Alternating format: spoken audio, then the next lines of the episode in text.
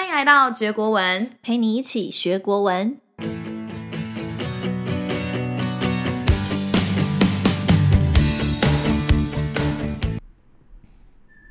早安，晚安，各位老师、各位朋友、各位同学们，大家好，我是思雨老师。恭喜各位国高中生的小朋友们，终于考完第二次段考了。这次的考试考得怎么样啊？有没有对自己的表现很满意？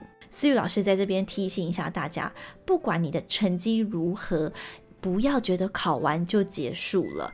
一定要仔细的审视一下自己的考卷，看看错误的部分啊，到底是不会还是粗心，还是你根本没有写到，来不及，还是你觉得老师在乱出题目？好，这些都可以去想想看哦。因为很多小朋友都觉得，我就是把错的考卷订正成。对的答案就好，下次就会进步了。但这其实很重要，对。但是如果你不知道你的读书方法出了什么问题，其实下一次还是一个恶性的循环。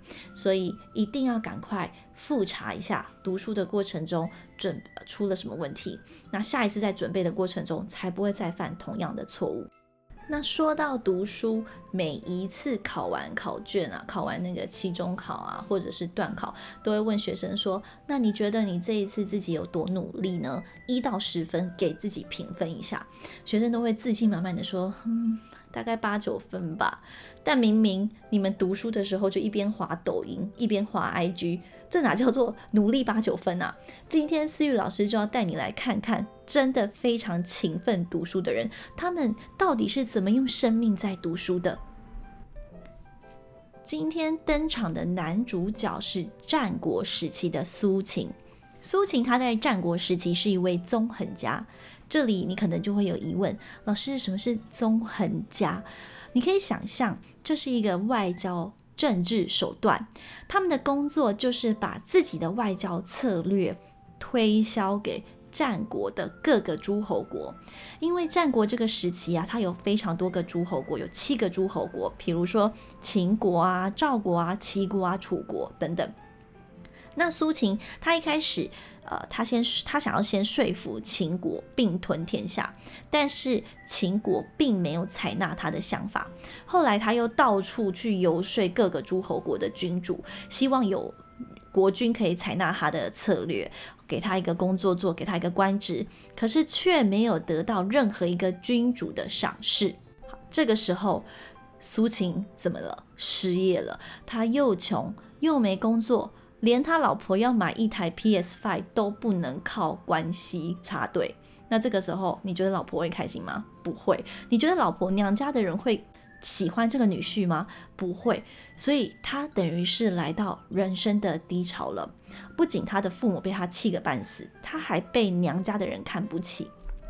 最后，苏秦呢，他决定好好的检讨自己，他开始问自己。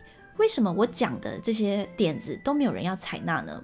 是不是我书读的不够多啊？是不是因为我没有引经据典，我没有见往知来，所以我讲话不够有说服力？所以啦，他最后就决定要发奋苦读，多读一点书，多训练一下自己讲话的技巧。在《战国策》这本书当中就有记载到，他读书的状况是读书欲睡，读书读到想睡觉的时候。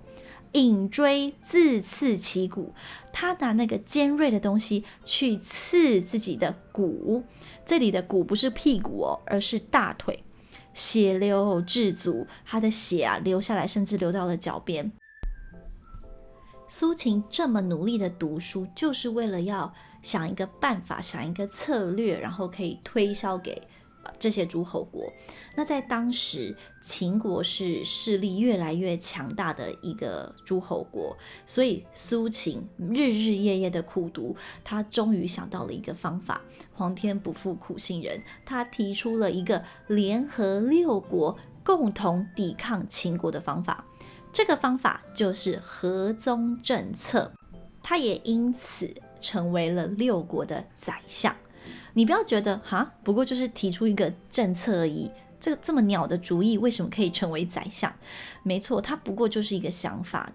这当然很简单，但是提出想法简单，你要说服六个诸侯国都听取你的意见，然后 follow 你的政策，然后采纳你的想法，这是非常难的。听到这里，你有没有觉得苏秦真的是全中国最会说话的男人了？今天带你引经据典，了解了引锥刺骨的典故。那除了引锥刺骨之外，如果你有看到悬梁刺骨、悬头刺骨，或者是止血刺骨，这些都代表一个人非常非常的努力读书哦。在听完苏秦的故事之后，你还觉得你的努力很足够吗？其实思雨老师觉得，苏秦之所以会成功，不是因为他只凭着自己的热血还有冲劲去做事，而是他有停下脚步思考自己的问题是什么。呃，有一个伟人讲过一句话：“站稳了，你才可以跑得快。”这句话谁讲的？你们知道吗？没错，就是我，思雨老师。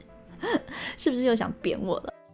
如果这一次考试考得不理想，千万不要气馁哦。就像老师讲的，去审查一下自己的问题是什么，找到问题，对症下药，下一次考试一定会有很大的进步。那我们今天就讲到这里喽，我们下周见，拜拜。如果你喜欢我们的 Podcast，别忘了到觉国文的 Facebook 跟 Instagram 追踪我们的最新资讯。谢谢收听，我们下次见。